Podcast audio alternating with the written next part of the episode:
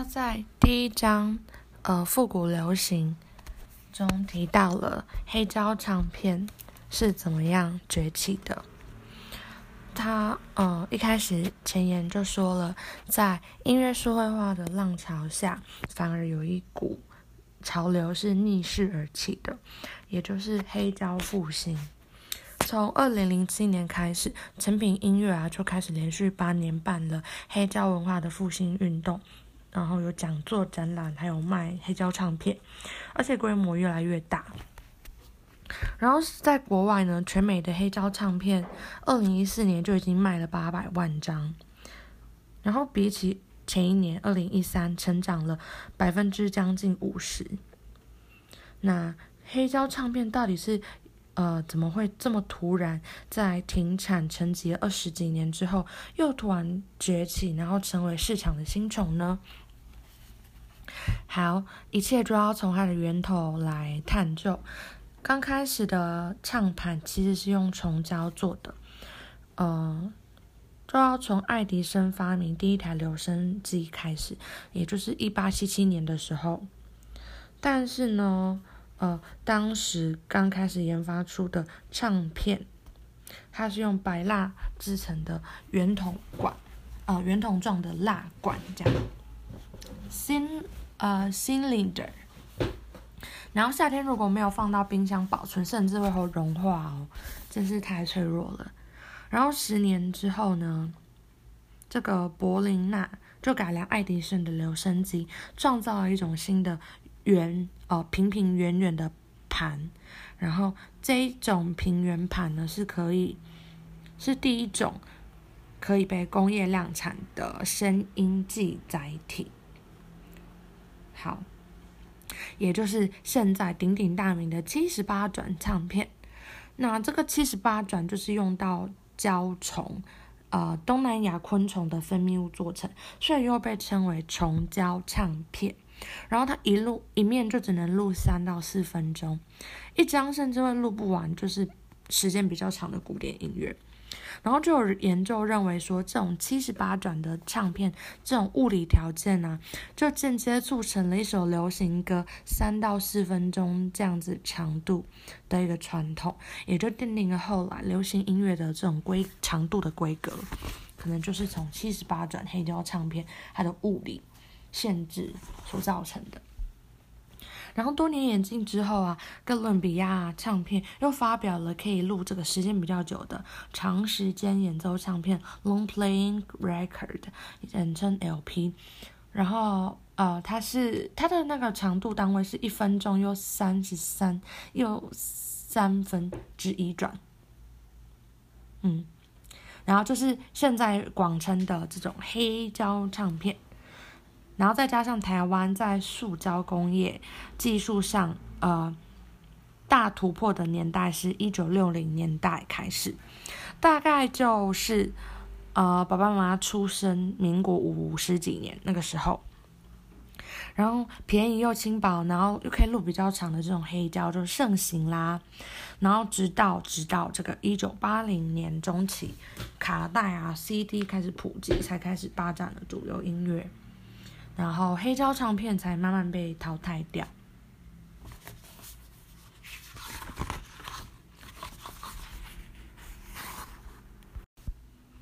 好，接下来这个呃小节呢，是说到了西方文明，也就是呃这个留声机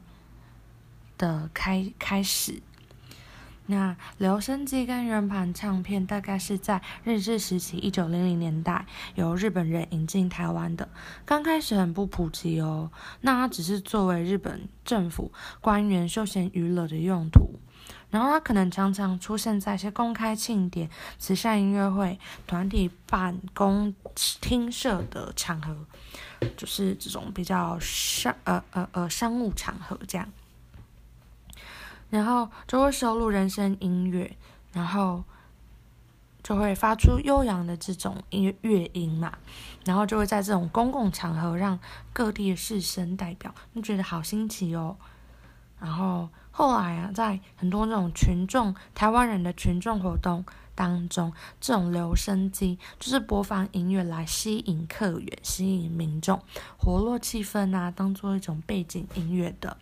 然后当时甚至有大型活动宣传报道，就会特别提起说，哎，备有崭新之蓄音器。蓄音器是什么呢？也就是留声机及烟火等，就特别强调说，哎，有哦，我们有新潮的留声机，可以播音乐来来享受一下。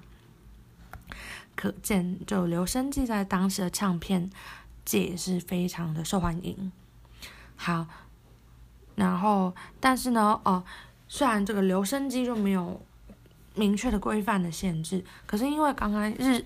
刚开始啊，这个日治初期的台湾还没有这种自主量产的基础建设，然后再加上受到日本的统治嘛，总是呃比较没有办法想开发什么、想量产什么就就可以做到。所以说，刚开始引进的这种唱片呢，都是高单价的西方古典乐，然后多数还有就是带有这种社会道德教育的一些唱片。还有一些帮助学习国语，当时的国语是指日语啊，还有一些学习日本民俗歌谣的这种唱片，那就很少很少有台湾本土色彩、台湾自己的歌曲。好，但是哦，台湾的第一家唱片公司的成立，其实也只有晚日本三年哦。日本第一家留声机跟唱片公司，大概是一九零七年，一九零七年的时候成立。然后这间跟美国企业合作的这个日米蓄音器制造株式会社，三年后，他就在台北现在的衡阳路成立了分公司。好，也就是日本蓄音器商会，然后后来简称日蓄。那就这个分位就负责掌控台湾唱片啦，负责代理、制造、贩售，还是首家进驻台湾的日本这个留声机还有唱片公司负责人冈本健太郎。为了要让这个市场更加活络兴盛，然后就开始哎认真的录台湾歌曲喽，毕竟要符合台湾人民的口口味呀，这样。所以就开启了本土音乐记录的先例。好，甚至哦，这个，诶，刚刚说到这个谁啊？冈本健太郎，他为了要真正达到目的啊，他一九一四年的时候，就带了十几位台湾乐师，坐着船远赴日本，录了很多台湾乐曲的唱片，其中包括客家八音一串年。台语歌曲《点灯红》、歌仔戏、山伯英台等等等百余张哦，哎，注意百余张哎，好，蛮有诚意的。然后就为了这个，当时啊，在啊台湾很多兴兴盛这个闽闽语啊客家音乐的文化，留下了很珍贵的记录。好，但是但是，虽然说哎，已经开始。有录制这个本土音乐了，但唱片这种东西，毕竟在当时是奢侈的娱乐享受，价格普遍非常贵，那一般平民老百姓其实是负担不太起的啦。那大部分就是作为这种公播媒体，在公共场合，那可能就是有一些公司或企业或呃商家来促进这个社团交易之用的这种，好就是。还比较贵啦，一般人不会去负担在一台在家里这样，所以这个冈本健太郎他虽然是开了先锋，但是毕竟还没有办法，呃广泛的去普及，销量还很有限。那这个供需的落差的问题，要一直到一九三零年代，好，所以大概也是过了三十年才真的慢慢解决了吼。然后到一九三零年代开始，终于这个留声机还有一些唱片的价格就是降了很多，大概就是降到一般工人薪水一到两个月的薪水这样。然后唱片大概就一两天的工资，这个这个留声机呀，听音乐这种消休闲娱乐，才逐渐变成一般大众是可以负荷的一种娱乐啦。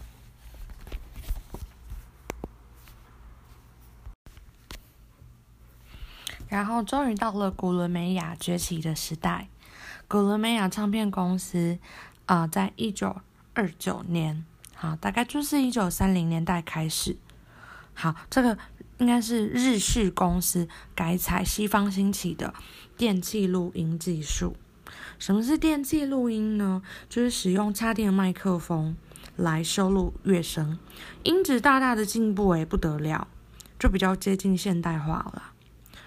然后在台湾第一个发行电器录音唱片的，就是日序的支部，好，就是它分支出来的，呃，台湾 Columbia 贩卖都市会社，台语音译为古伦美亚唱片公司啦，好，就是鼎鼎大名的古伦美亚唱片公司。然后为了推动这个唱片在台湾的销售跟流行，古伦美亚就聘台湾的员工哦。然后他们就就当然要符合台湾人民的口鼻，就开始以台湾人听的这个歌子戏曲为录制的重重点，这样子找出新的歌路，然后录一些呃台湾口鼻的本土流行歌曲啦。然后当时的社长这个博野正次郎就把风靡街头巷尾，哇，非常受欢迎。的这部《桃花泣血记》，好，它是鼓吹自由恋爱的电影啊，这样子这么好的一个题材，当然要帮他录个唱片，这样子就把他的主题曲灌录成唱片，搭配着宣传，哇，电影加主题曲原声带，超级夯啊，对不对？就销售超级好，就开启了台语歌曲的创作大门，然后活络了本地的歌唱唱片市场。好，但这个流行乐的风潮开始了嘛，就开始大量录制这个畅销金曲，然后捧红了好多位歌星，还有知名的作词作曲人。这样好，但是这一波三零年代的唱片荣景就没有维持太久，因为呢，日本政府就开始担心说，哎，哇，怎么办？你们台湾人自己好像有点。开始起飞的感觉，都使用台语来录音，然后都有很多的本土意识在你的这个乐乐曲唱片里面，怕会影响台湾人对于殖民母国的认同情感，怕你们自己的自由意识太强啦，到时候自己要独立这样子不 OK 这样，所以他又开始随即就以行止风俗坏乱及妨害公安。还有一些什么文化向上等为由，然后在一九三六年，哇，也才经过短短六年，就喊卡 stop，就说要制定一个台湾式音器取缔规则，就开始管制还有审查唱片内容，然后要禁止一些太 over、太多这个本土意识的唱片这样，然后再来就是二战爆发了嘛，所以当然唱片也录不了啦。然后在日本啊，日本政府的禁令还有物资缺乏双重打打击，台湾这个古伦美亚唱片就是有有哦不得已又又停摆了下来，这样。好，接下来就跳到战后台湾唱片工业。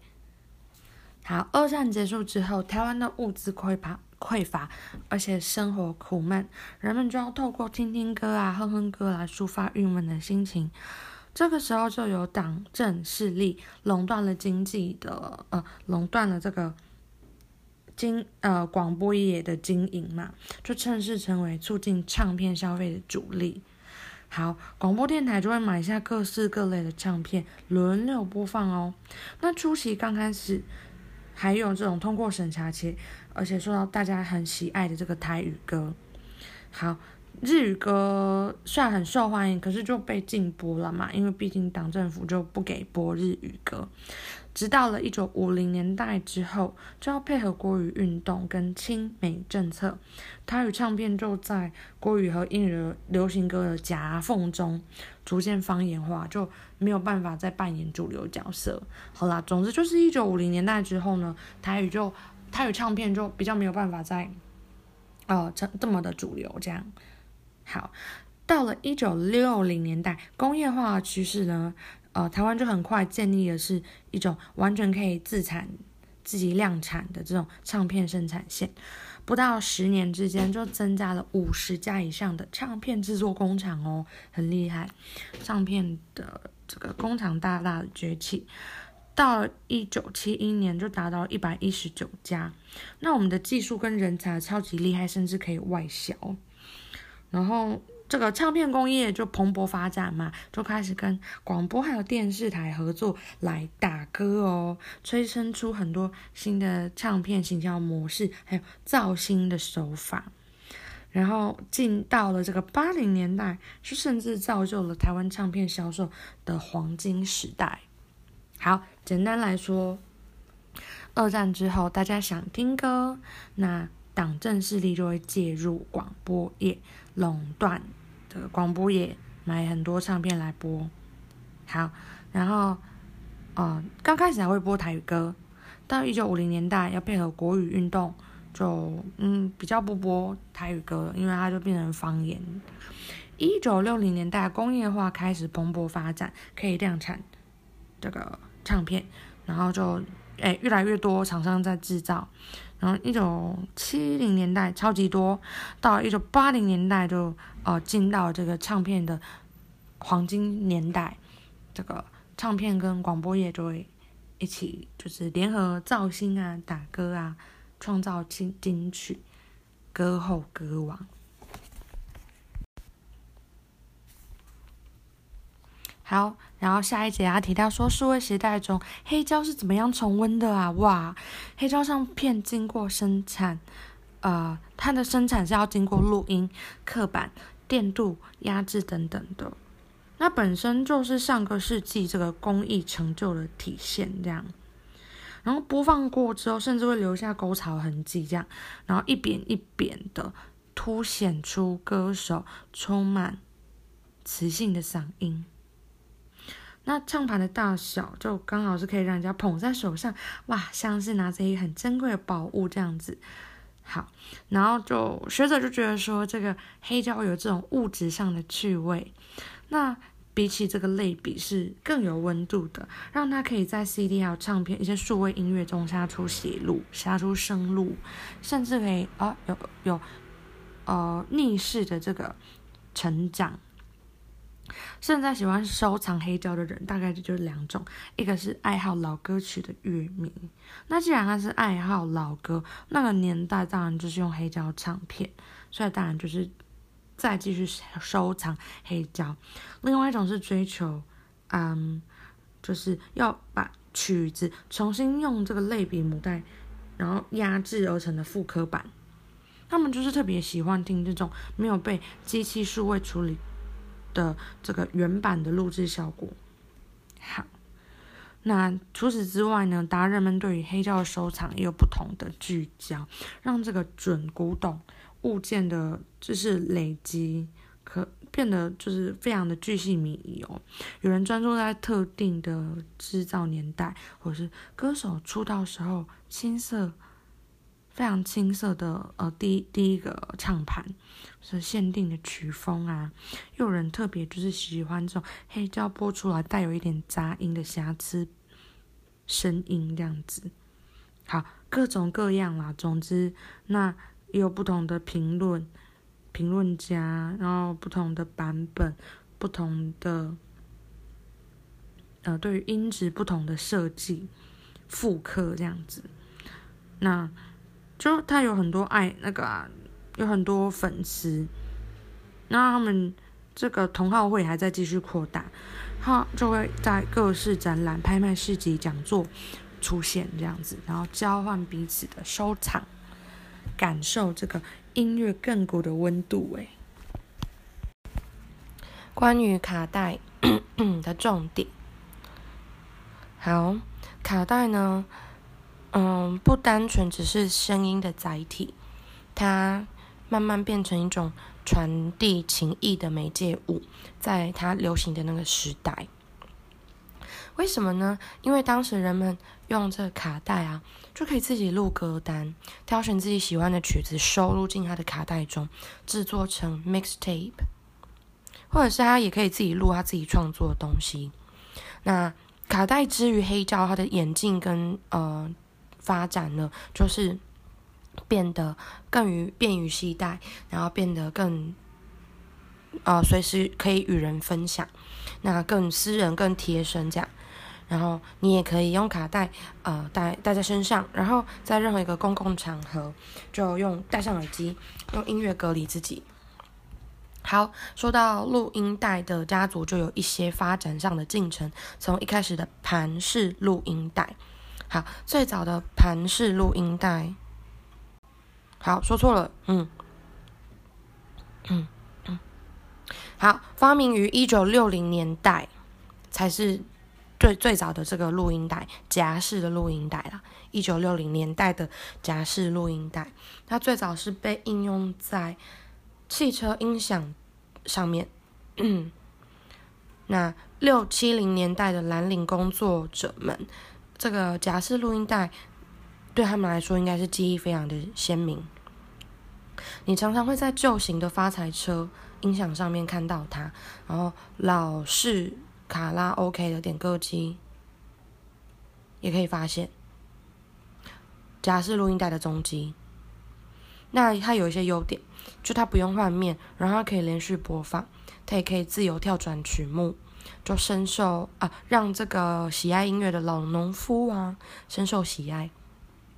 有时候就会把小发财车开到田边，然后把汽车音响开到最大，然后一边工作一边自娱，很开心。好，再来下一个进程呢，就是到了卡式录音带，在一九七零年代，一九七零年代的时候引进台湾。同时，也开始有一些国产品牌出现了。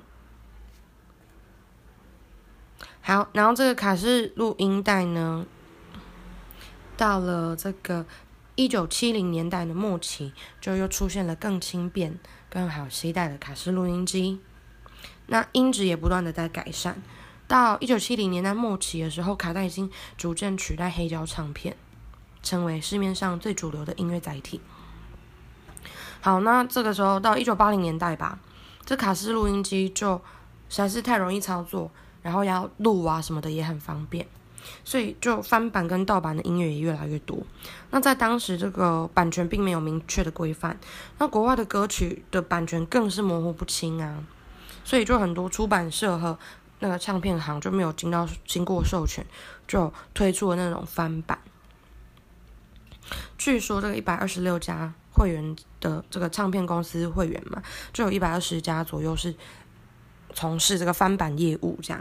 那就会提供一些代客录音的服务，把不同专辑收录到同一张卡带，贩卖精选集等等。你在夜市啊、路边摊随处可见各种地下工厂生产的白牌，就是呃那种真的盗版的卡带。好。那在当时就是非常的猖獗这样子，直到一九八五年，一九八五年政府就开始修改著作法，那就开始跟唱片业者联手取取缔这个大规大规模的取缔盗版的卡带，然后歌手们也都站出来声援啦，就说搞什么鬼这样子我们怎么赚钱呢？你们这些呃夸张的人们，好，然后呢？后来就是算有取缔，但是，呃，盗版业者就也比你们更聪明，他们开始会，呃，连包装也一起仿冒，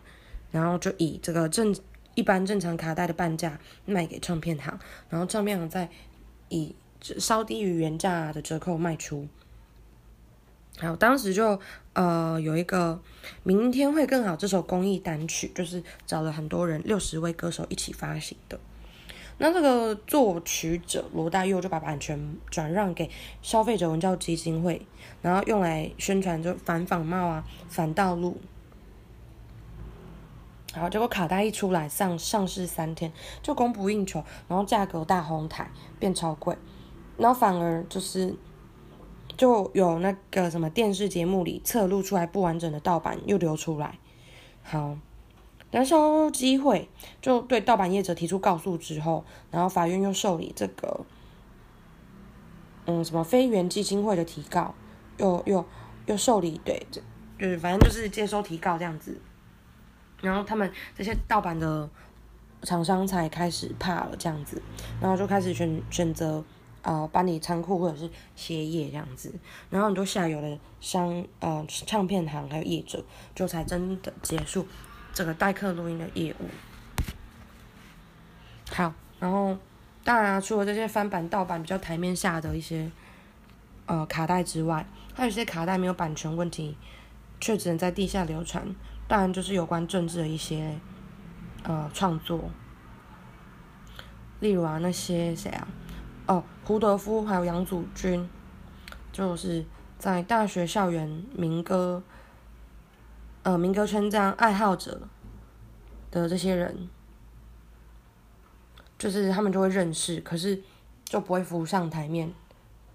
变成大众主流会听到的音乐这样子。卡在里面是什么曲子呢？就是《美丽岛》《年少中国》。然后后来这些曲子就被以鼓吹台独还有向往 赤色祖国为由被禁查了。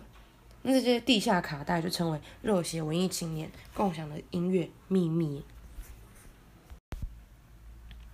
一九三零年代，就是民国二十年开始的啊，这个台湾流行音乐的发展，就从这个摩登的台语唱片开始。好，嗯，最著名的一个代表歌当然就是《桃花泣血记》啦。好，那它是在一九三二年的台湾所创作，它有一个划时代的象征，它代表了。嗯，自由开化的一个很重要的这种流行音乐的精神。然后呢，这首曲子本来是为了呃那个上海来台湾宣传的电影《桃花泣血记》所特别打造的同名宣传曲兼主题曲。那这个一九三零年代的台湾电影还是黑白默片，为了要让这个观众更有摄入感，更融入电影故事，就会有一个乐师，还有负责说呃解说剧情的辨识。所以呢，当时就为了宣传这个《桃花泣血记》这个电影，他们就邀请了当时有名的辩士詹天马，依照剧情来写词，然后就找了王云峰来作曲，两个人一起合写《桃花泣血记》这首歌。然后呢，在乐师们穿梭大街小巷的演奏下，就为电影打开了知名度。那歌词中里面就还出现结果。啊，结果发生什么代志呢？请看《桃花泣血记》这样类似这种章回小说，就预知啊预知剧情、预知结果，请见下回分晓这种效果，就是预告的感觉，所以就成成功勾起广大听众的好奇，就争相买票进去戏院去看《桃花泣血记》啦。好，真的是商业行销的非常成功，透过音乐、流行音乐吼。所以呢，这首曲子呢，就要又带出另外一个古伦美亚唱片很重要的台湾当时台语流行歌的推手，这样子。好，就当时随着《桃花泣血记》的宣传，大街小大街小巷都可以听到这首歌。那在当时呢，因为长期受到日本殖民统治了嘛，当时台湾人民就很压抑，都不太敢用台语来唱自己的歌。终于有一首音乐公开可以用来表达自己文化的这种机会呢，大家就哇很开心。然后在这个同时，日本又呃从。嗯，日本政府又引进了这个现代录音设备跟新的留声机这种东西，也让歌曲的制作、流通，然后普及都更容易这样子。那台湾人就自己慢慢发现说，哎，我们终于可以听，还有唱自己想唱的歌，然后呃，设备啊，硬体设备也越来越先进，就可以用来播音乐这样子。那古伦美亚唱片公司就趁机把呃推波助澜。帮助这种风潮开始了。那古罗梅亚，它呃一开始是灌入中老年人喜欢的这个南北管音乐，然后还有年轻人很爱的歌子戏这样。后来呢，就当然又因为有电影歌要宣传，就录了这个《桃花泣血记》这样嘛。然后后来慢慢的西方社交舞步还有流行歌传进来之后，他们也有发行。结合这个舞曲，还有台语流行歌等等。好，那哥古伦美亚公司在这方面的呃行销呢，就让当时。呃，这公司里面就会聘很多词曲创作歌手，那有很多台湾音乐人也是先从这里面开开始发迹这样子，那呃慢慢写着越来越有名，大家越来越看好这个商机，就有吸引了日本的唱片公司，像是胜利啊、日东等等，就投入台语的歌谣市场，就开启了一九三零年代台湾流行音乐史上第一个黄金时期。好，那在这个台语市场的黄金时期，同时呢，同时另外一边是由这个岛内的知识还有精英译文分子发起台湾新文化运动，那就为台湾各个社会阶层的人注入新的开放的自由意志，然后也慢慢改变台湾流行歌的风貌。那其中一个很重要的这种译文。杂志呢，就是台湾新文学杂志，它就跟唱片业、跟音乐界有密切相关的合作。那杂志社的资金大多都是来自唱片业的投资哦，所以文人们就会以写歌词当做一种回报。最有名的就是曾经担任古伦美亚第一任译文负责人的陈君玉，他写他曾经写了一个歌词，为一首曲子，就是跳舞时代写歌词这样。那这首曲子就是，呃，跳舞时代嘛，它的歌词反映那种新时代女性突破那种父权，突破女性被束缚这种传统礼教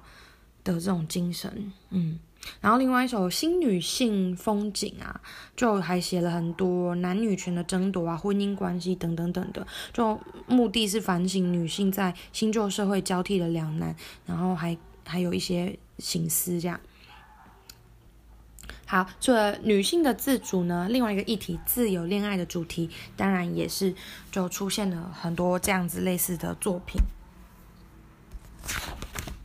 好，那这样子呃，黄金时期或者是荣景的停止在什么时候呢？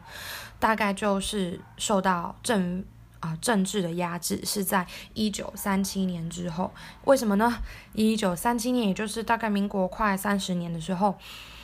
日本军国主义就开启了嘛，然后殖民政府就在台湾执行了高压的皇民化政策、皇民化运动，然后甚至在一九四一年，一九四一年大概就是民国三十年的时候。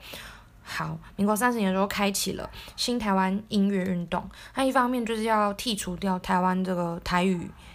台语歌里面的这种台语，不想让你们讲太多自己的台语，然后重新填上的歌词是什么呢？是歌颂黄国化、黄国军旅的这种歌词。所以你就会发现很多原本啊就是自由奔放，然后倾诉自己情感的这种歌曲，全部都被填词换成那种军歌这样子。好，那当然这样子政治的压迫介入啊，当然就重创了当时的流行歌，就歌都不太能写表达自己的情感了，不能讲自己的话、自己的语言、自己的情感，变成就是黄明化的这种军歌。接下来到了一九三零年代，就是开始禁歌的时代，压抑的年代里面是。自由的声音要怎么样浮现呢？好，在这个时期呢，有许多歌曲因为莫名其妙的原因就被列成禁歌。国民党政府就是大开杀戒，这样。台湾第一首被禁的流行歌是一九三四年。太平唱片发行的《街头的流浪》，它歌词讲到说，景气一一年一年越来越糟，这样，然后就是描写失业等社会经济问题。然后发行之后卖的很好，结果就引来日本政府注意，然后就发现啊，这歌曲的内容歌词颓有颓废的思想，负面的社会描述。所以就下就下令要禁掉这个歌词。到了一九四九年，一九四九年，这个国民政府迁台之后就军事戒严，剥夺了人台湾人民的文化表达自由，当然也包括了禁查禁了许多歌这样子。好，所以他就由那个，就后来改成警备总部来负责审查，然后一九七三年之后改成让新闻局来接手负责负责审查这样。然后呢，就一首曲子只要有包含笼统的三条，嗯，不可为匪宣传，不可以影响民心士气，然后不可以破坏善良风俗。然后后来甚至甚至变本加厉列出巨细靡遗的十点，包括了第一个意识左倾为匪宣传，第二个抄袭共匪宣传作品曲谱。等等，第三个影响明星士气，第四个内容荒诞呃荒谬怪诞，危害青少年身心，第五个意境会淫秽，妨害善良风俗，第六个词曲狂荡，危害社教，第七个鼓励很暴仇斗，影响地方治安，第八个反映时代错误，使人滋生误会，第九个文词粗鄙，轻佻戏骂，第十个幽怨哀伤，有失正常。哇靠！好，总之列出了这十点，后来呢，就是只要在一首曲子任何随便加上一条名义，你甚至不用真的明确点出是哪里违违反规定，你就会被禁这样子。好，所以理由真的是千奇百怪。最讽刺的啊，包含一些呃上海老歌《何日君再来》被禁的原因，竟然是因为歌词里面提到“君”，这个“君”是你的意思，那。却因为跟这个军队的军，然后所以被当成是期待共军或者是日军再来而被禁了，神经病啊！还有捉泥鳅，因为里面有讲到小毛的哥哥带着他去捉泥鳅，后来就因为毛可能会让人想到毛泽东，然后就被审查改成了小牛的哥哥啊。然后呢，除了歌词的内内容审查，也包含了使用的语言也是审查重点，包含了台语啊、客语、原住语、母语都会被受到压迫。然后就有规定说，呃，这个电台内要播的曲子啊，语音要以国语为主，方言应该要逐年减少。这样，那如果真的要播台语歌曲，额度就是一天两首，而且一首不得超过一分钟。包括修酒、修酒跟那修霸掌、听哦哦这种台语民谣，在那个禁说方言的时代氛围下，都要被禁掉。甚至欧阳菲菲热情的沙漠一曲，因为开头第一句话尾巴有个啊，就被认为是有性暗示的意涵，而而被禁了，真的是太荒谬了。好，那可惜呢，这个你进得了歌曲就是传唱，可是你进不了人民还是非常爱这些歌，所以呢，当时民众还是呃有非常大的渴望，想要去聆听这样子非常自由的。呃，热情奔放的歌曲这样子，然后在当时呢，像是《望你早归》《妈妈，请你也保重》《望春风》《捕破网》《黄昏的禁令》等等的，虽然被禁了，可是呢，就还是很多党外人士就会在什么明代选举政见发表会上唱这些歌，然后也因此而赋予这些被禁禁歌。有了新的政治反抗意涵，甚至被列成这个党外五大精神歌，诶，很具代表的这个呃民歌运动代表人物这个杨祖君所唱的《美丽岛》，就跟这个一九一九七九年的美丽岛事件有着非常微妙的关系吼。好，那这些歌吼，这些禁歌对于被呃，美国民党政府列成海外黑名单，然后没有办法回乡这些海外台侨来说，禁歌也对他们来说是一种身份跟文化认同的意义哦。那个黄昏的故乡就唱出了台侨有家归不得的苦闷心声，甚至被誉为地下国歌来传唱。这样，好，除了异异分子后，那个一般份一般民众也是很受。这个劲歌的吸引，好像是比较有名的有复兴的人，因为翻唱自日本歌，然后，呃，就被还有一些什么歌词内容被列为是低俗，然后被禁。可是，一般民众在他那个许多嗯表演中，还是会拜托原那个原唱来唱这首歌，然后还有什么高凌风泡菜的故事，也是大家都很爱听，大家都想要模仿这样。好，终于呢，哎，在在劲歌时期，大家都是偷偷的听，然后有一些偷偷播放劲歌地下电台，直到一九。八零年代录音带普及之后，甚至有很多那个翻版或者是盗版的专辑嘛。那政府要禁也禁不住啊，还是大街小巷、地下则会流传很多分身这样子。所以在戒严后期呢，就有特别人哦，就有人特别甚至把禁歌灌入成集。对，那当然就是政府还是抓不完啦。虽然台面上是。呃，被禁的，可是台面下是还是暗潮汹涌，大家都很爱这样子。就大家对于这个禁歌喜爱的程度，还是足以撑起整个地下市场蓬勃发展，继续偷偷暗中的进行这样。好，那上有对策，下下上有政策，下也有对策嘛。禁歌是损害了这个台湾流行音乐产业，那就会有一些出版前的审查制度，让很多这个唱片的公司呢，在发行之前就开始自我审查，要主动去掉一些敏感内容。那久而久之，哦，歌词的内容就变得很保守，那曲风也变得超级保守的，都是一些嗯，有受到有一种框架被绑住的感觉。那直到这个一九八七年宣布解严之后，流行音乐却还是还还没有完全的直接就这么快逃出政治的枷锁后，嗯，就是当时还没有网络让传播速度很快，那。放送歌曲的管道就是比较少嘛，就还是要透过广播电台有电视频道。那你还是要看他们愿不愿意播，愿不愿意去沾上一些政治色彩这样子。那多数哦，刚开始解严的时候，很多电视台还是受到党国控制，三家电视台嘛，所以很多广播电视啊都不太愿意放歌，就还是。很封闭这样子，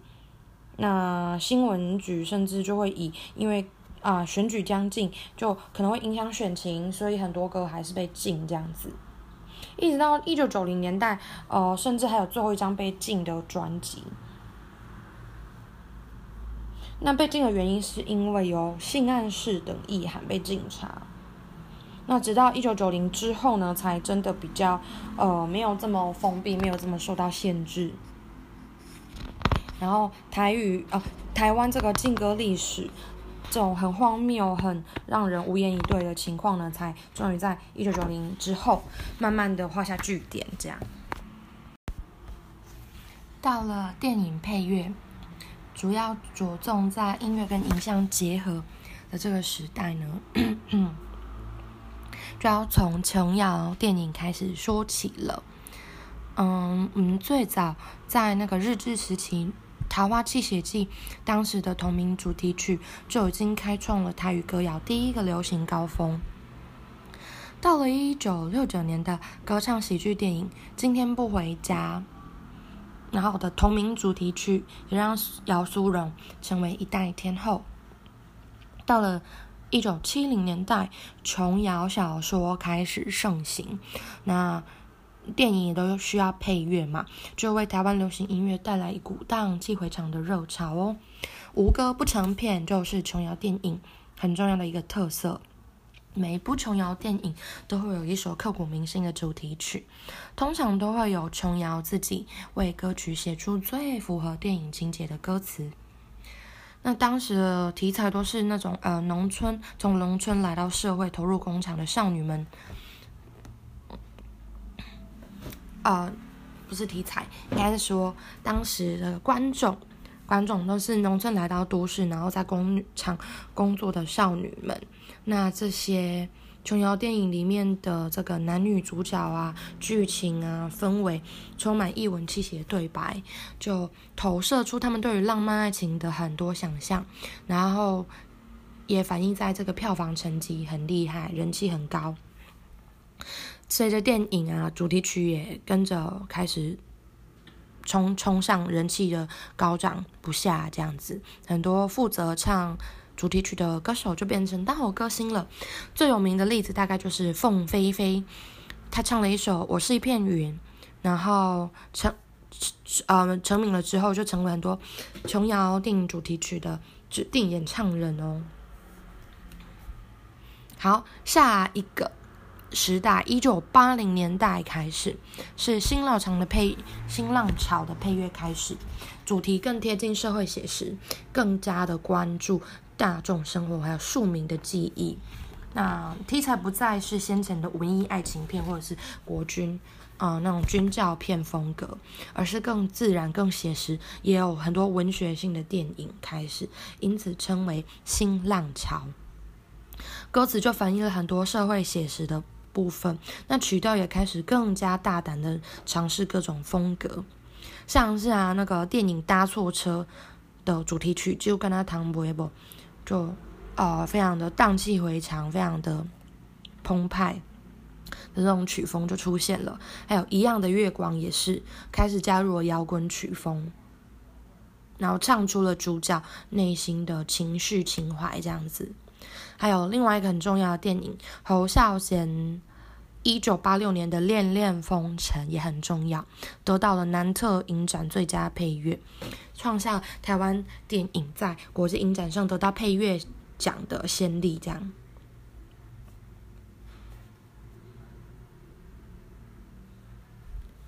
好，然后在下一个时代，呃，应该是说。一样是一九八零年代嘛，开始有新浪潮的改革，慢慢的改革，那台湾电影就有了更多创作样貌，然后很多呃电影配乐的创作创作人创作题材很多元，也开始跟外国的创作者合作，例如《悲情城市》就曾经获得威尼斯影展金狮奖肯定，然后后来呢？侯孝贤也开始尝试用这个，还有一部什么电影哎？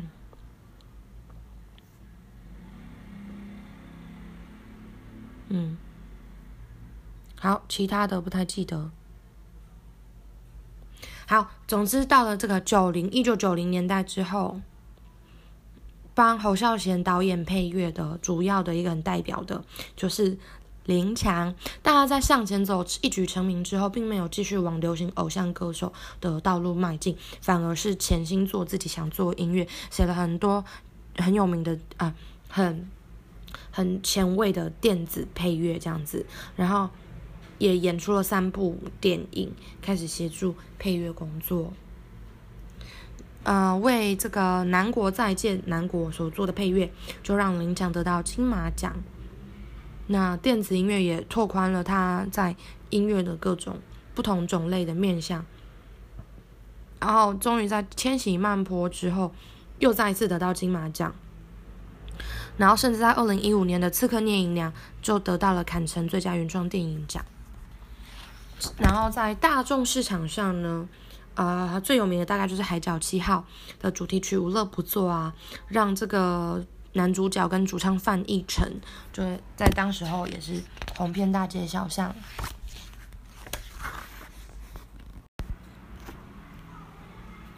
再来是社运中的流行音乐，到一九七零年代，嗯，透过美军电台跟翻版唱片，那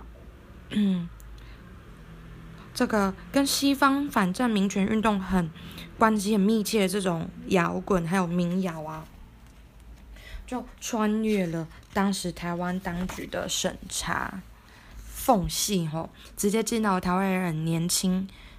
啊年轻世代的生活中，提供了民歌运动很重要的养分。美丽岛这首歌当时是有。啊，一个叫李双泽，然后他提议要唱自己的歌，所谱写的啊谱曲，不好意思，谱曲哦。歌词由梁景峰，然后他读了陈秀喜的诗作《台湾》，然后改写而成。当时并未正式录音，但因为这个 李双泽意外早逝，就由他的好朋友胡德夫还有杨祖君两个人，就用这个李双泽留下的手稿，然后用简陋的器材完成了录音。一九七八年，杨祖君发行了个人专辑，同时也收录了管弦乐伴奏的《美丽岛》版本。然而，当时杨祖君就被国民党列为问题分子，那唱片公司就担心会受到政治的牵连，迅速把专辑收回，然后销毁。天呐！所以《美丽岛》第一次公开发行，却又这样子突然戛然而止。在一九七八年这个时候。到了一九七九年五月，这个党外杂志《美丽岛》发行了第一刊第一第一本《美丽岛》杂志。那原因却是因为周清玉听了这首歌而感动，然后所以就是呃受到影响，然后才想要发行。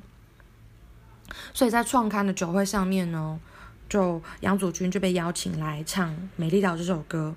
一九七九年十二月的人权国际日，国际人权日，《美丽岛》杂志就在高雄开始游行，要争取解除党禁跟戒严。结果武警宪兵啊就包围民众，然后还放催泪弹，大大的逮捕党外人士，然后进行军法审判，就引起了欧美日等国人人权团体的。呃，声援跟关注。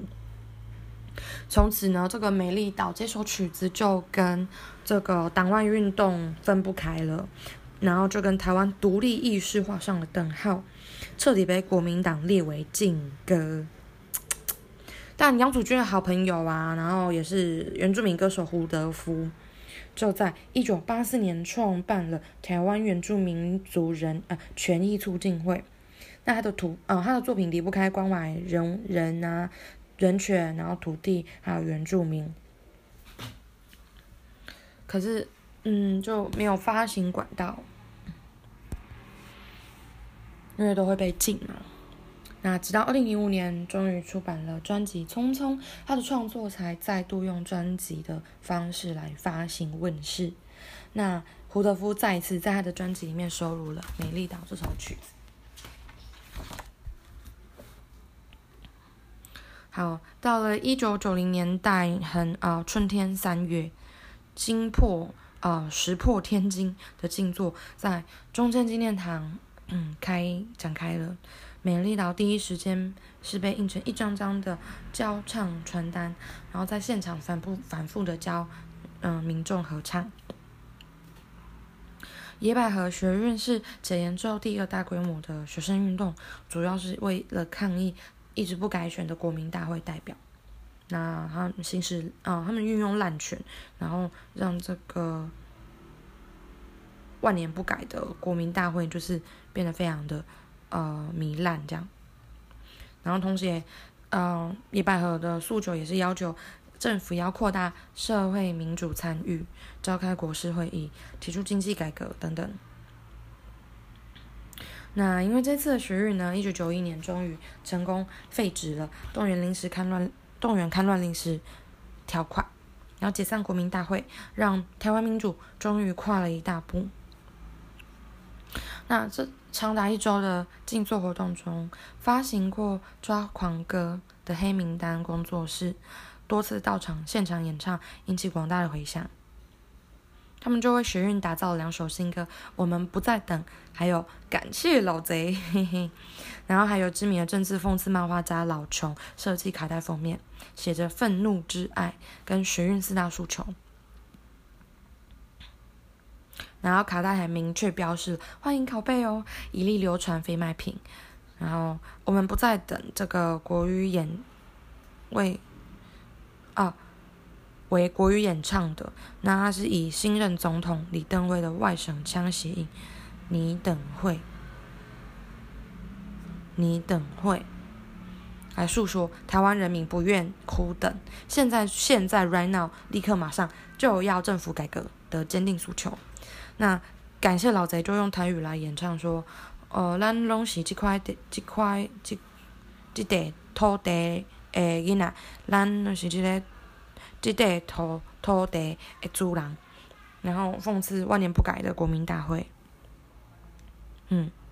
好，这两首歌就穿插穿插在这个广场静坐，还有演讲声，还有口号呼喊声之间，啊，真的是为现场带来热血澎湃的这种氛围。好，再来呢，还有一个很重要的东西是，音乐作为社会议题的发声筒。我们最早就要活呃回溯这种社运歌曲到日治时代，当时有为呃台湾议会设置请愿活动的这种运动所创作的台湾议会设置请愿歌，作者就希望借由歌曲的传播，提倡了自由平等的精神。那要表达为什么在台湾那个殖民地没有设置呃议会的抗议这样，还有一个很重要的。事件：一九八八年，新光纺织厂士林厂宣布关闭，四百多位名呃员工不知何去何从，就组成了自救会，要求负责善后，然后也希望政府要明定资方，要保障这个员工的官场法。然后这场抗争有三分之二的人是原住民建教生，他们就很擅长用歌曲来传达心声，所以他们就改编了台语老歌或军歌，唱出自己的需求来表达抗议。然后一九八零年代这个反核活动啊，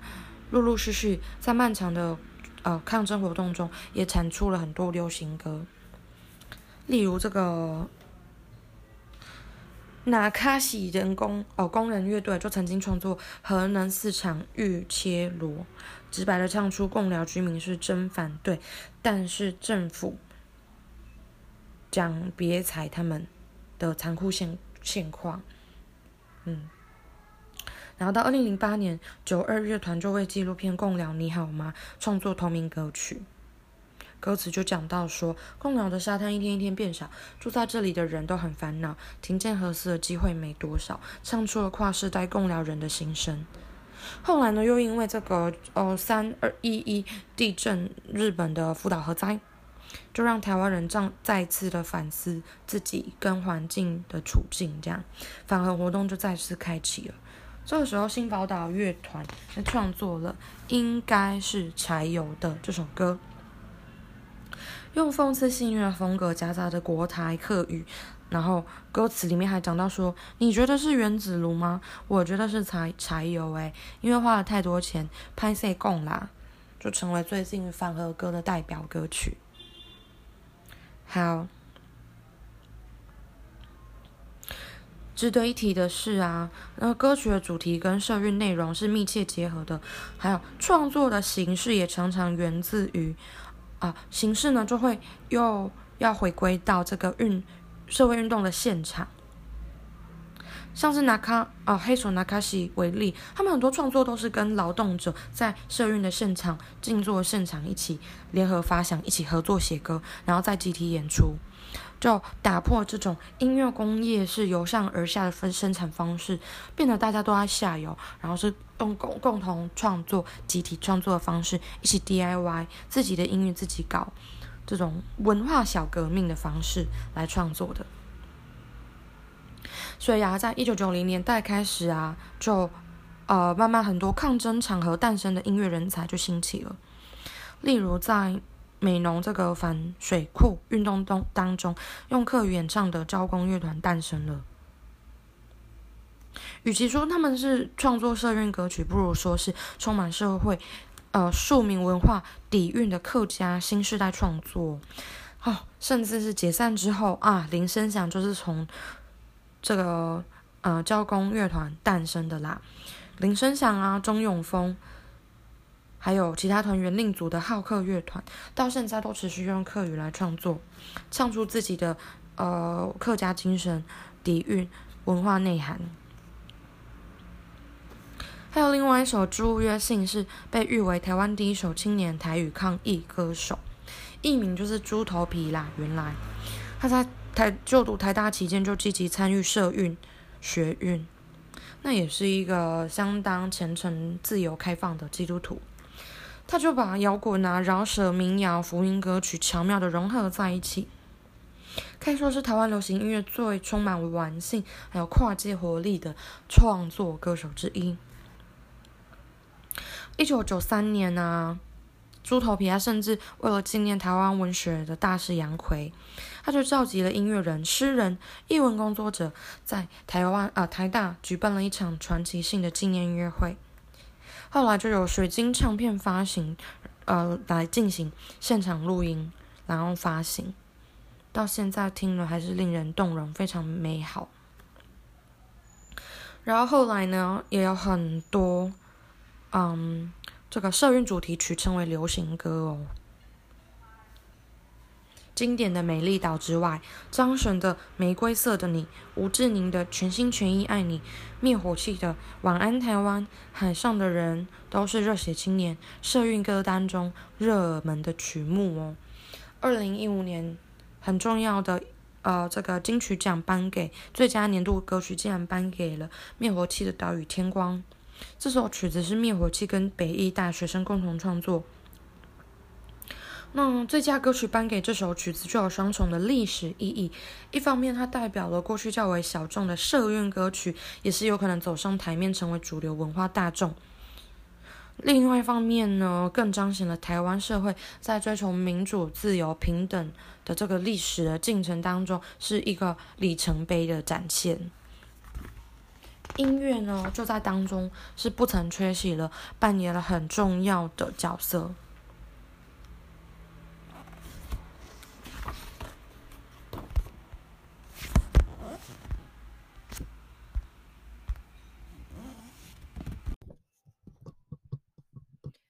台语歌谣的时代是，呃，日治初期。这个时候，台语本土流行音乐刚登场。好，所以第一位流行天后纯纯，呃，要讲纯纯跟这个时代背景呢，就不得不提到博野正次郎这位日本人。这个日本人算是呃第一个让台湾。台语流行音乐崛起的人，在当时呢，博野把呃热门电影《桃花泣血记》的同名宣传曲灌录成唱片之后，然后就邀请当时已经蛮有名气的歌仔戏演员刘清香，也就是纯纯小姐来录唱。殊不知，没想到他啊，《桃花》。《泣血记》这首曲子本来是要配合这个宣传电影的，没想到歌比电影还要红，成为第一首广受大众喜爱的流行歌谣。当时台北就只有二十万个人，可是唱片却卖了数万张，感觉大概走到台北有四个人或三个人，就有一个有买这张唱片，很厉害哦。那博野就成功了，呃。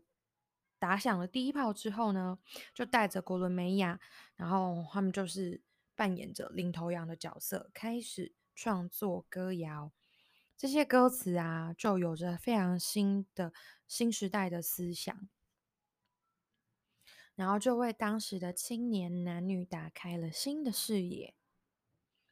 好。然后呢，这个刚刚说到的纯纯，也就是刘清香，在发行完《桃花泣血记》之后，就被签约成为古伦美雅的第一位专属歌星。后来就用纯纯当做艺名广为人知。当时他红的时候爆红，现在来说就是一系爆红，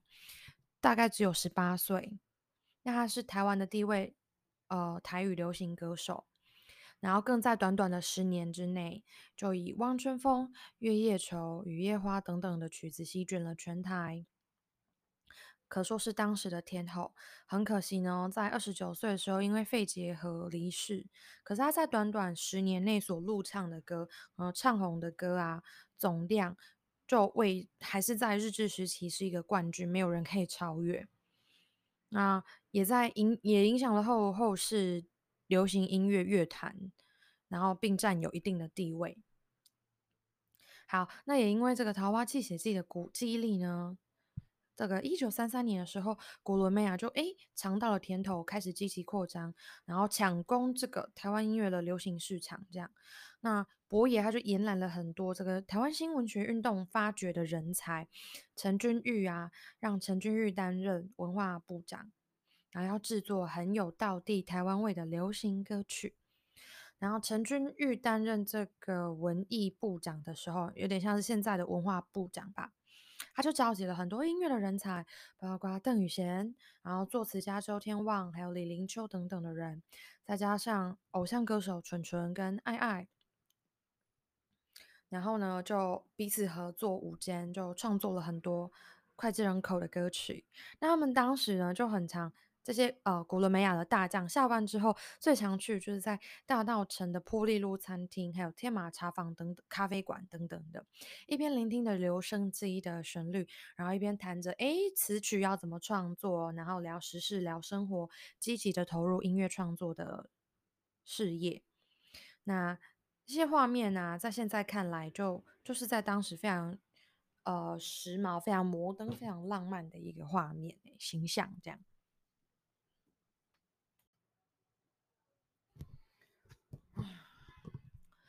接下来来到羽贤兄的部分啦。羽贤兄生于一九零六年，然后卒于一九四四年，然后享年三十九岁，是台湾日治时期最重要也最受欢迎的作曲家。羽贤兄他从小就受到书香的熏陶，年青年的时候展现了音乐的才华，然后到东京学习作曲。他在一九三三年的时候被古伦美亚唱片公司招揽进公司写曲子。啊，著名的曲子有一个红蛋、月夜愁，那这两首曲子让他初试提升，就获得了成功。而后又继续创作了《望春风》《雨夜花》《四月望雨》等等的曲子，然后就哎获得广泛的流行，然后大家都非常的喜欢，所以呢，就有一个就被冠上了这个凡是只要曲子是邓雨贤作曲的歌谣，一定保证大卖。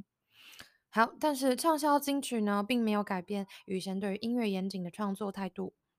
邓宇贤他的长子就回忆，然后表示说，他的爸爸是追求完美主义，然后又带着神经质的，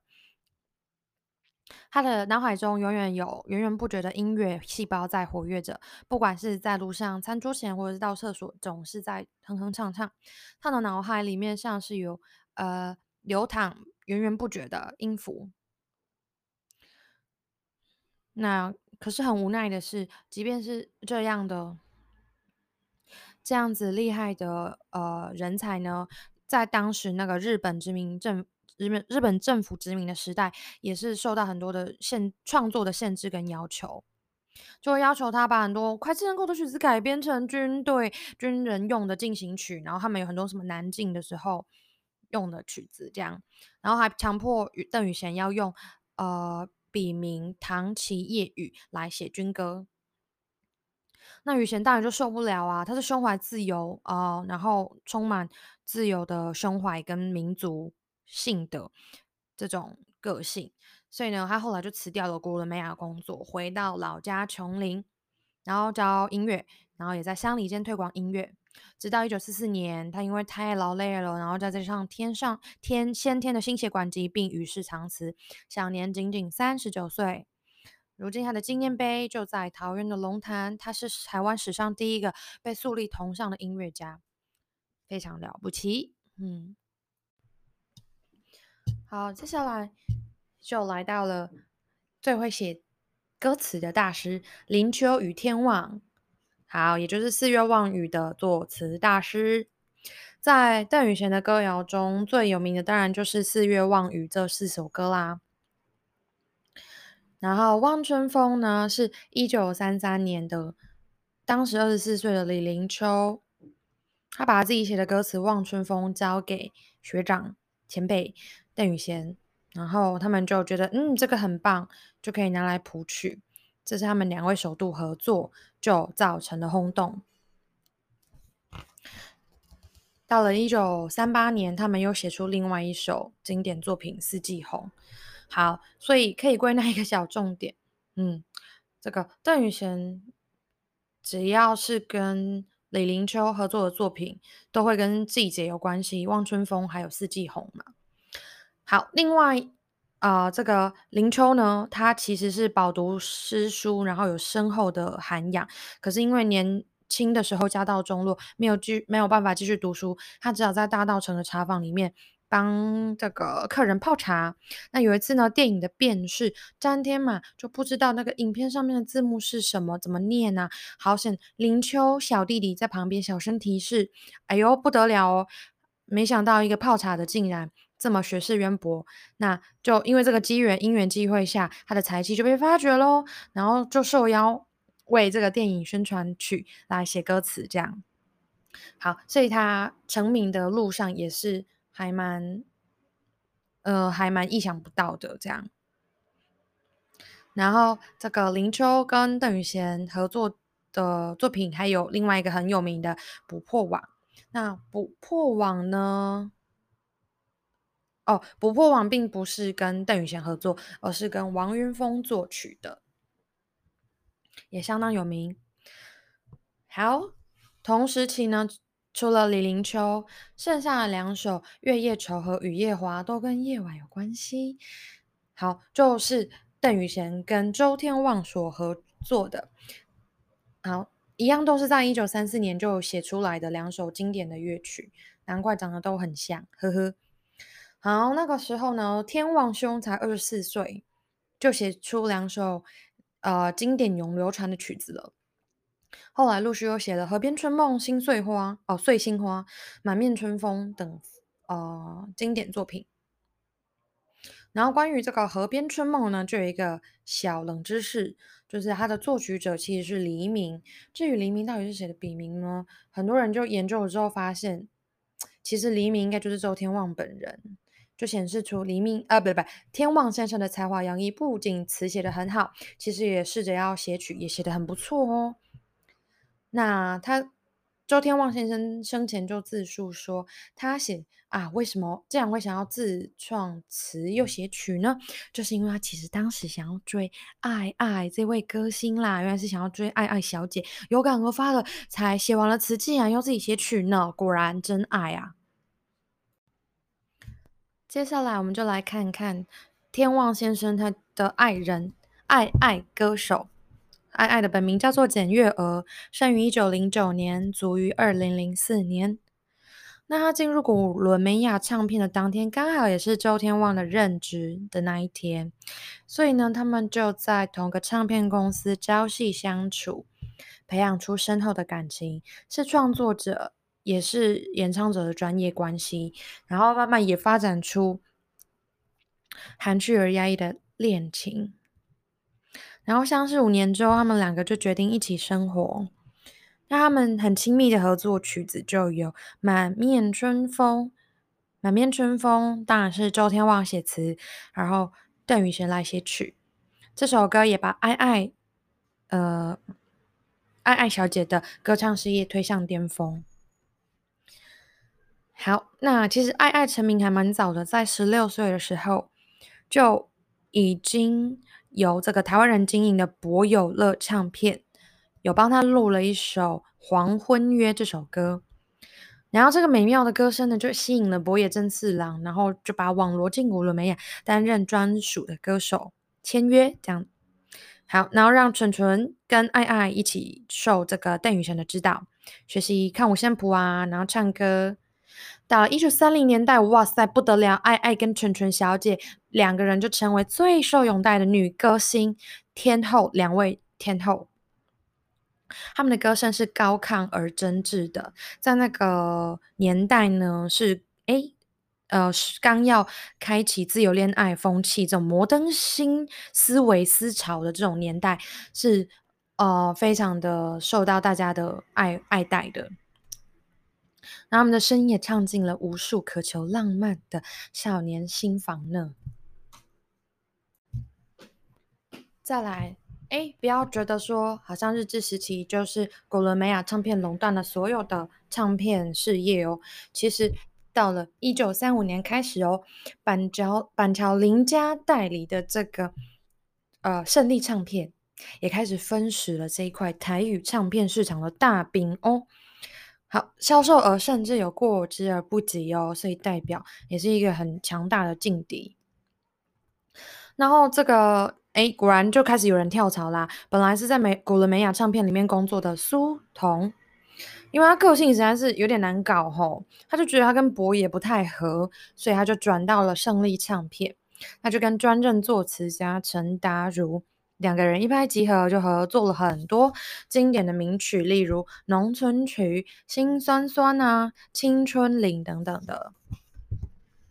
陈达呃，陈达儒的风格是强烈的故事性哦。他一生也写了超多的呃作品，总共有三百多首歌词。好，如果说这个陈达儒跟周天旺这两个人的作品合加起来，后人估计大概至少占了当时台语流行歌谣的半数以上。哇塞，不得了，两个人贡献良多。好，然而到一九五零年开始，就国民政府接手嘛，就推行国语政策，所以。这个台语被贬为方言歌，那台语歌自然就受到挤压，就没办法写这么多，市场也萎缩。那陈达如先生呢，为了生计，只好放弃创作，开始投入食品产业。还好还好，历史后来还是有还到公道。一直到这个一九九零年第一届金曲奖的时候，就把最高荣誉特别贡献奖颁给陈达如先生，然后作为他迟来的一种荣耀。接下来，我们来到了国语歌的第一个高峰时代，也就是电视上的群星会。然后，当时的这个群星会呢，舞台是非常华丽缤纷的，有时髦的歌星载歌载舞，然后节目主持人风趣的来串场。好，这个时空背景什么时候呢？就是在一九六零年代的台湾家里面。电视机刚出现的第一个歌唱节节目，好，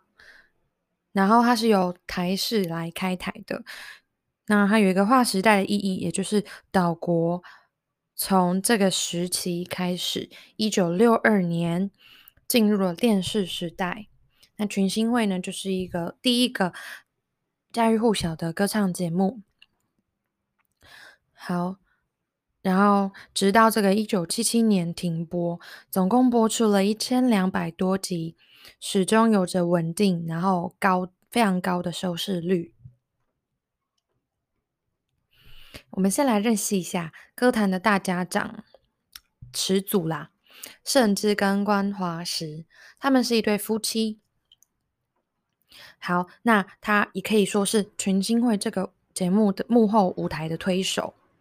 很多这个上过群星会的歌手呢，往往一夕之间家喻户晓，就成名这样子。为什么会有这样子非常呃非常厉害的盛况空前的这种佳绩呢？就是他们夫妻俩的功劳。他们呃。在主持主持全新会之前，就已经主持过广播节目，所以他们对于流行音乐的动向是非常熟悉的。后来呢，受到台视的邀约，就担任群星会的制作人，然后每周要两次现场直播。这两位呢，被尊称为老师，扮演着歌坛的大家长角色，要指导歌星演唱，然后也要制参与制作。好，那这个关华石呢，除了要制作啊、教唱之外，他曾经也拉过小提琴，所以他要负责编曲，然后指挥乐队。那甚至呢，就是在幕前主持，然后也为歌曲来做作词。甚至他的音乐生涯里面，总共写过一千多首。曲子的歌词，那除了打造群星会主题曲的群星颂之外，还有很多经典神曲都是他写的哦。例如潘越云的《情字这条路》，雨天的榕树下哦很有名，邓丽君的《我只在乎你》，蔡琴的最后一页等等。甚至呢，也为很多那个以前三零年代的台语歌谣跟日本老歌重新写上国语的歌词。那为了是要能够更确切的表达出曲子里面的情感，他就用细腻的文字来重新诠释这些古调，台语的古调，还有日本的古调。好，那对这个音乐非常要求严苛的他呢，在指导群星会的节目现场也是非常的严格。只要呢歌星在台上演唱出了差错，回到后台之后呢，就会甚至就会呃把他们训斥一番，所以群星们其实对他又敬爱又害怕，这样是严师呢。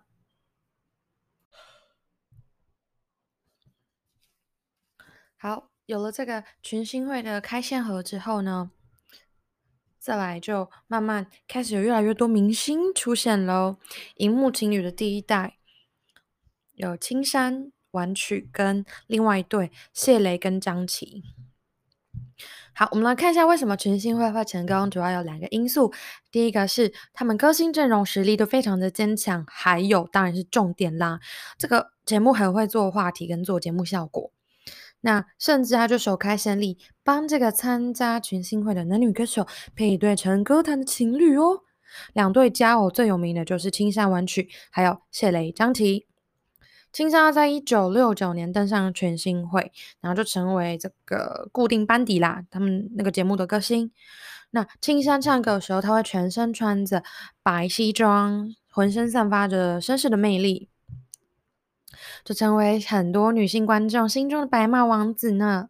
那在群星会里面呢，甚至就安排他，常常安排他跟婉曲搭档，唱红了《杏花溪之恋》《彩虹铃》等等男女对唱的歌曲哦。坊间就不断谣传啊，他们两个一定假戏真做，变成情侣了。可事实上却是呢，他们合作八年之后，完曲就是他自己的婚姻就不太顺利。哎，不对，说错了，并不是不太顺利。他后来还是有另外的婚姻，所以他退出歌坛了。荧幕情侣呢就解散了。这样，另外一对呢，谢雷还有张琪呢。这个谢磊呢，他是台湾第一个发行国语专辑的男歌星，然后持续活跃在歌坛里面数十年哦。所以他也有一个称号是歌坛的常青树。他的代表作有《苦酒满杯》。那苦酒满杯其实本来是三零年代古伦美亚的姚赞福所做的，然后后来甚至不是就很爱用这个古以前的日本歌谣来重新填词，然后写的是国语的词来创作。他这首就让谢雷唱一唱就红了。那谢雷呢，他搭档的张琪呢，他们两个甚至曾经有论及婚嫁。就他们的相遇啊，出道，然后可能在一起的过程，整个就是充满着人生胜利组、天时地利人和的一种非常浪漫的一个历程。这样，然后在一九六四年的景广歌唱比赛的时候，哎，谢磊得到亚军，张琪甚至拿到冠军了。那制作人就干脆让他们一起录唱片。后来呢，嗯，他们就有转战荧光幕这样子，所以就成为耀眼闪亮的荧光幕情侣、电视情侣这样。接下来我们来认识一下，啊，跟随着全新会这个节目之后崛起的美丽的两位主持人白嘉丽跟崔台青。在群星会之后呢，歌唱综艺节目越来越多。如雨后春笋般崛起。那要维持住收视率呢？不只是要很会唱的歌星，还有一些节目效果，还要能，还要有这种很能讨喜、讨观众喜欢的主持人，要美丽，然后口条好，然后要 hold 得住全场。甚至呢，这个节目的主持人真正。呃，重要性大过于这个歌星。当时有最美丽主持人的白嘉丽，早期也曾经以是歌手的身份在群星会唱歌。那她后来十九岁之后就开始拿起麦克风主持，那非常的端庄、优雅、大方，然后口条好，然后反应又快，所以就在当时非常的超级的红。她直到现在身材是。维持的超级的好，然后皮肤还是保养的很好，哇，原来是人生胜利组呢。他主持最有名的节目，大概就是台视的《银河玄宫》，那就始终都一直待在台视，后来好像嫁到印尼去吧，然后这一年这几年又回来台湾。然后七零年代的白嘉丽呢，在幕前幕后都扮演着穿针引线的重要角色。好，因为他好像应该是这个学识也蛮渊博的，就语言能力也非常的好这样子。然后另外一位歌唱跟主持双栖巨星就是一代妖姬崔台青，十七岁就发行了第一张专辑，然后就被台视给延揽，到二十岁就独挑大梁主持了歌唱外景节目《翠笛银筝》。那他是以动感的表演，然后来诠释歌曲，就是唱比较属于唱跳的，而且他穿的很火辣，招牌短发，跳着性感的舞蹈，然后。唱着挑动观众神经的《爱神》，这个曲子后来成为李康生导演的呃这个《帮帮我爱神》这部作品的主题曲。好，总之呢，就是两位在六零年代，民国六民国六十年，所以应该是七零年代了。对，民国七零年代非常妖艳动人、美丽大方的主持人。接下来，呃，就是在这种全新会的这种呃歌唱综艺节目开始播出之后，还有一个呃很重要的角色，就是大牌歌星的幕后推手，他们的乐队老师也很重要。两个代表性的人物就是谢立生还有杨水晶。对于像这种直播节目在刚开始起头的时候，是技术上的困难，也是一个很大的挑战。因为歌星要现场演唱，然后配乐也是要从电视台专属乐队直接现场演奏，然后配合现场的气氛，然后音乐啊，整个都要配合的行云流水才有办法。掌控现场品演演出品质的关键人物就是乐队的指挥。好，可能有点像是现在阿米老师吧。那在那个时候，是一旦出错是没有办法透过后后面的任何编辑来呃挽回的，所以当时。临场的反应都是非常重要的，所以大牌歌星都非常的尊敬这个后面的乐队老师的指挥。那他们要带领十二十人以上的这种乐队来进行现场的演奏。那在当时，因为可能这个人人员也不是这么的充足，所以呃，这个指挥呢还会是备援队乐手，就他必须要。他必须要同时指挥，如果还要缺哪一个乐器的话，可能就要去替补这样子。有时候还要处理乐团的行政事务，相当辛苦。台式大乐队呢，那个时候走的是一个 big band 大乐团的风格，当然就是受到一九三零四零年代美国 swing 爵士乐那个时候的风格，就是走 big band 的风格嘛。啊，后来当然就是有，就是最主要的一个。影响源头当然是美国，当然也有受到上海的十里洋场那个时候的歌厅的风格，也一样是 Big Band 的风格。然后到了战后的美元时期呢，嗯，当然就更加的受到美国，因为是他们援助的这个时期，文化上也是有影响的。美哎台台湾各地的美军俱乐部就常常以此作为派对演出。那。刚刚说的谢立生还有杨水晶两个人，就是台式大乐队的第一任还有第二任团长兼指挥。那他们当然也是很厉害的乐手，这样子。最强大的当然就是他们在这个节目现场呢进行即兴的编曲，现然后视这个现场的节目氛围来弹性伴奏。这种灵活多变的音乐调度技巧呢，就是造就了。这个现场歌唱节目是一个很重要的角色，功不可没。这样子，他们就负责了电视台所有有关这个音乐啊的指挥工作。好，除了群星会，还有前面有讲过那个白嘉丽主持的《银河神功》，还有崔台青主持的《翠笛银针》，也是由这两位这个指挥来进行现场的音乐的指挥的。后来呢，很有名的这个台式大乐队的指挥也包括了林呃林嘉庆，好，他是在中视啊，林嘉庆在中视，然后后来华视的话则有翁清溪，还有詹森雄，然后你可能还会看到很多五六。年级生可能就是我们爸爸妈妈这一代，还会模仿荧光幕的歌星呢。他就在演唱开始之前，他会先转过身，跟后面的那个乐队伴奏老师、好指挥老师很夸张的说：“某某老师请了。”这样子。接下来是重头戏喽，两个最华丽的歌后凤飞飞跟邓丽君是怎么诞生的呢？好，凤飞飞是在白嘉莉还有崔台青之后，在歌唱还有主持都造成轰动的下一位继位的人。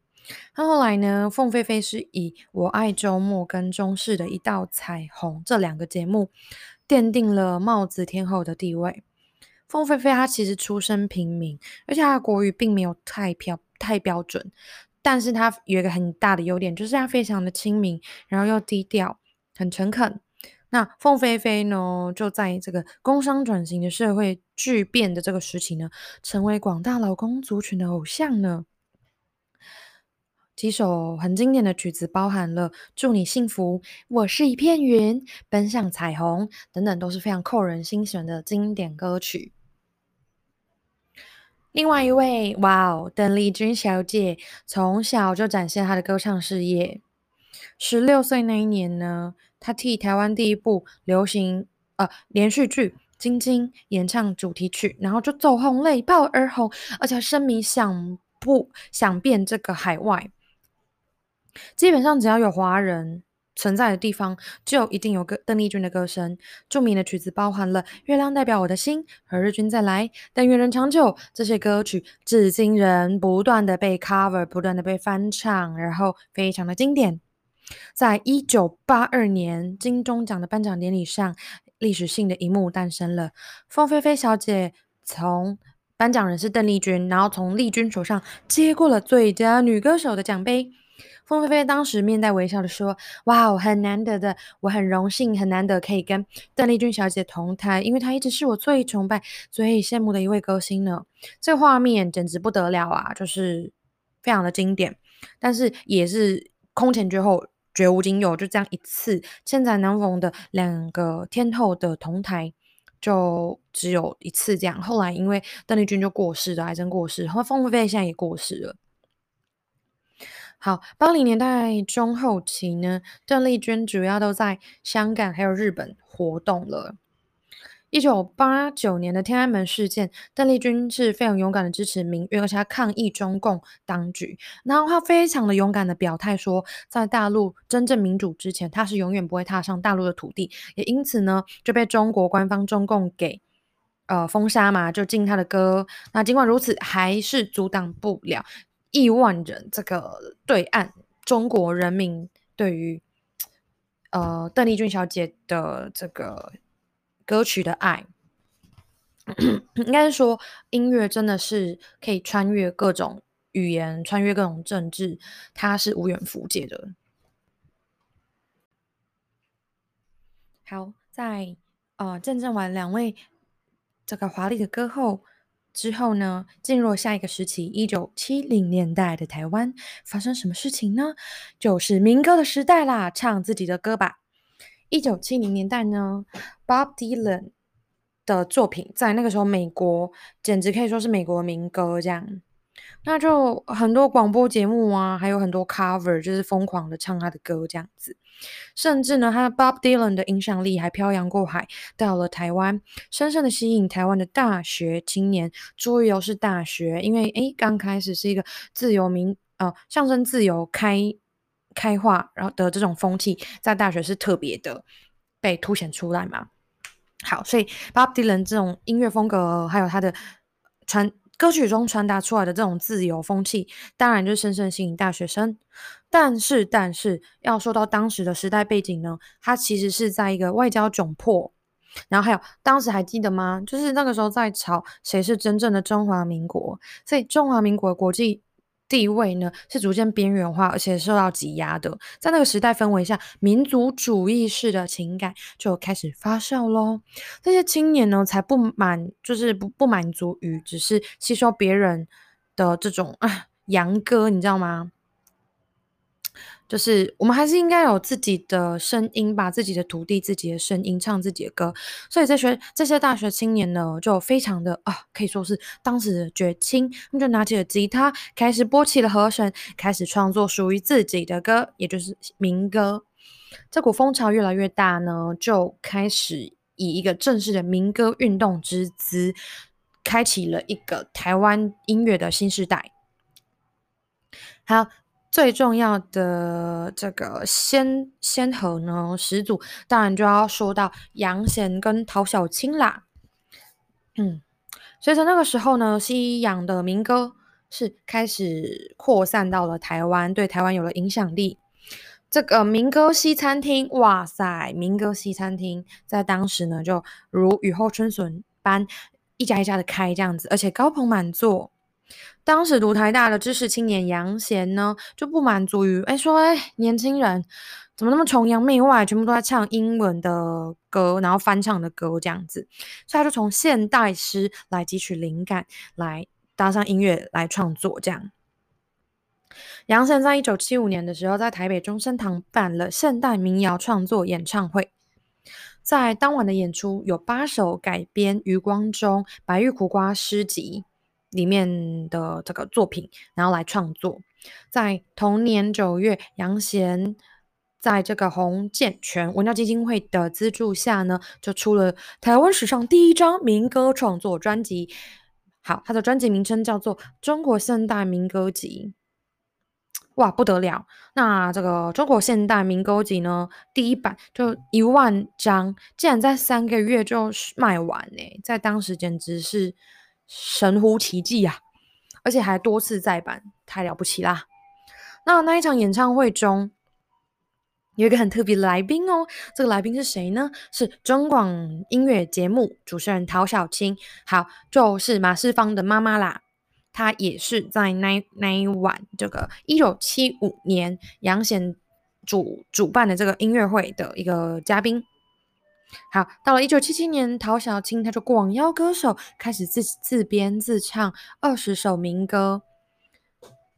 然后他就以我们的歌为名称，然后收录成两张合集。首版有三千张，也是立刻就销售一空，一年之内又再版了十几次，哎，太了不起了吧？那陶小青他在这个音乐运动中啊，就努力的为歌手穿针引线，除了主持广播节目呢，也常常要办这个演唱会，然后要制作专辑，孜孜不倦，然后就替这个新一代的民歌手，呃，非常有兴趣参与这场民歌运动的歌手们。做了一个很好的呃启发，这样子，然后也替往后民歌流行风潮啊，跟商业之间的这种配合，是立下了一个非常深厚的重要的基石。再来，我们来看看刚刚说的是美丽岛上的民歌的先锋。好，当然除了杨贤，还有陶小青，当然还有其他人啊。其实早在一九七零年代的初期，杨贤还有胡德夫跟李双泽，他们就已经在哥伦比亚咖啡店就认识，而且蛮熟的。然后刚刚说到杨贤在一九七五年中山堂那一场演唱会，其实呢的前一年，在一九七四年的时候，杨贤就已经在胡德夫的演唱会上唱过《乡韵四》哦，《乡愁四韵》。好，只是说当时的民歌，我指的是这个台湾自己的民歌，还没有机会进到广播电视主流媒体。唱自己的歌这个口号，在当时是一个小众的、知青的小众口号。这样好，然后后来呢，来自台东原住民部落排湾族跟卑南族血统的这个胡德夫，他中学时就离乡北上，然后七零年代初就在西餐厅西餐厅驻唱。他当时呢是用沧桑又温暖的歌喉来翻唱很多英文歌，在当时的文艺青年圈子还蛮有知名度的哦。然后呢，有一次李双泽就问他说：“哎，那请问德夫啊，你们部落的人都唱什么歌呢？”然后呢，这个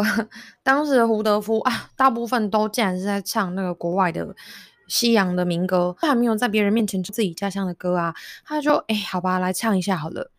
唱起了《美丽的稻穗》这首原住民的歌。从此以后呢，嗯，他就发现，嗯，他应该要继续唱家乡他自来他自己的土地的这这呃的的这些歌曲。然后从此之后，他的创作就离不开家乡土地，然后还有他自己的生命情怀的展现这样子。然后，哎，问德夫。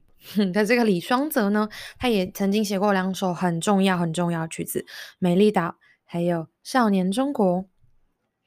李双泽可以说是这一波民歌浪潮中最传奇的人物之一。他的行事风格超级无敌霹雳豪放，他对于写自己的歌这件事情是有非常坚定的理念的。一九七六年的时候呢，李双泽就曾经在淡江文理学院的一场西洋的西洋民歌演唱会中，据说他就拿了一瓶可口可乐，咚咚咚咚咚。就走上台，然后劈头就跟前一个表演的歌手质问说：“哎，你你一个歌手，你唱中国人，你你一个中国人，然后你唱洋歌，什么意思啊？有什么感觉？”那主持人当时是陶小青，那为了要化解这种尴尬的气氛，就只好说：“哎，那好啊，李双泽，那不然你来唱几首给观众听好了，我们来听听看中国人应该要唱什么样的歌呢？”好，李双成李双泽就接过麦克风，一连串唱了《捕破网》。波破帮、午夜灰等等的台语歌谣，还有国父纪念歌，引起了台下的骚动啊。然后李双泽也趁机就问反问台下的观众说：“你们要听杨歌？哎，拜托也跳一下好不好？杨歌也是有好坏的。”所以他说完之后呢，就开口唱了 Bob Dylan 的《Blowing in the Wind》。唱完之后大吼一声说：“哈！但是我们还是应该唱自己的歌啊！”然后就冲下台了。嗯，感觉有点 像一阵风。好，在这样子这个还蛮 有名的淡江事件之后呢，李双泽就埋头创作自自己的歌。没想到，天哪，是非常的传奇，非常的戏剧化。在隔年的九月呢，他竟然因为跳海要去救一个溺水的人，自己反而不幸过世，得年只有二十八岁。在他仅仅留下的八首民歌作品当中，最有名的大概就是《美丽岛》。当时甚至还来不及录音，这样子。好，虽然说他的生命是如此的短暂，然后很像昙花一现这样子，可是呢，在那一次的淡江事件之后，台下呃有被他感动到的，就是民歌手杨祖君，他被李双泽演唱的《不破网》所感动。在李双泽过世之后呢，杨祖君他用自己的歌声就把《美丽岛》这首曲子终于可以哦唱出来，然后录下来这样子，然后让《美丽岛》可以重重见天日，并且杨祖君就把它收录在一九七八年自己发行的专辑《美丽岛》之中，甚至用《美丽岛》当做专辑的名字这样。好，然后在七零年代末期的校园演唱会的时候呢。总是压轴这样子，甚至呢，这首《美丽岛》就是感动了好多的人，然后启发了《美丽岛》杂志的创刊命名。诶，哇，你看，这音乐的影响力其实是跟整个社会脉动是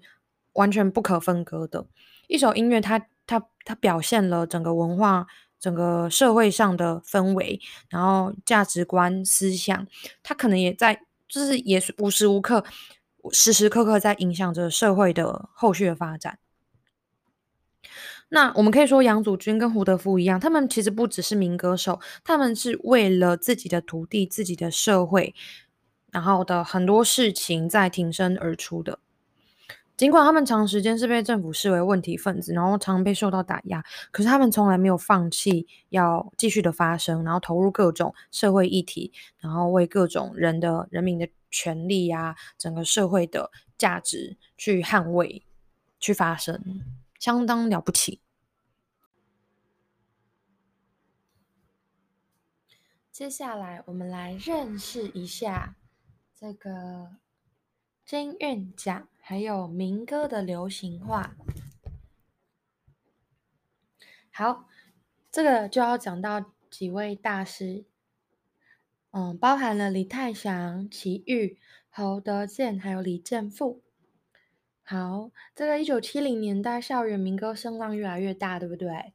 然后新格唱片就看准了这股民歌的浪潮，开始在一九七七年开始办了金韵奖的歌唱比赛。好，那因为考量这个市场啊，就这个新格唱片公司，他们还是有点考虑到。呃政治色彩的这个民歌这个名词，所以他们就把它改成校园歌曲来称呼。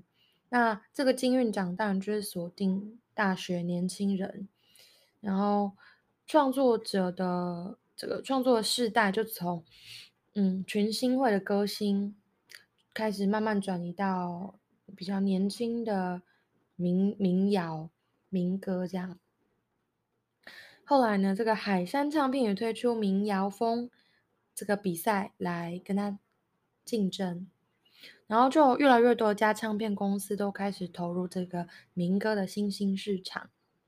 然后从这样子民歌比赛脱颖而出的，就包含了齐豫啊、蔡琴等等最有名的人。然后在其中最有名的曲子，大概就是齐豫的《橄榄树》，还有李健福的《龙的传人》。《橄榄树》由呃李泰祥根据三毛的词来谱曲而成。那李泰祥是有学古典音乐的。他是阿美族人，他就非常致力于从自己生长的土地来寻找灵感。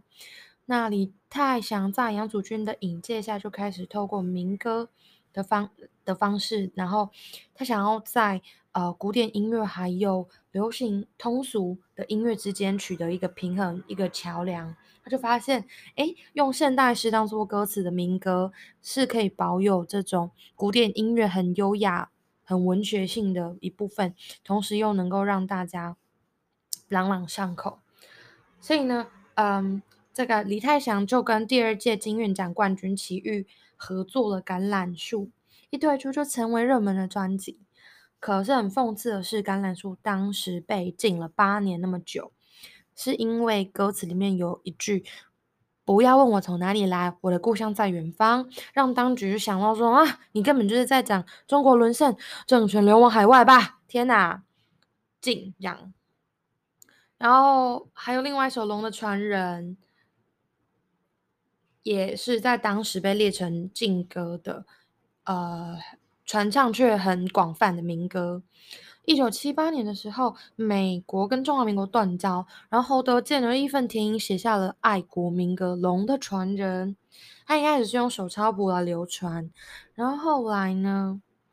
在一九八零年，就由这个一样也是金韵奖出来的李健富录制成了唱片，这样子。好，那歌曲中就流露出非常悲愤。悲愤高昂的中国情怀，然后就让这首这首曲子连续十五周就霸占了排行榜冠军。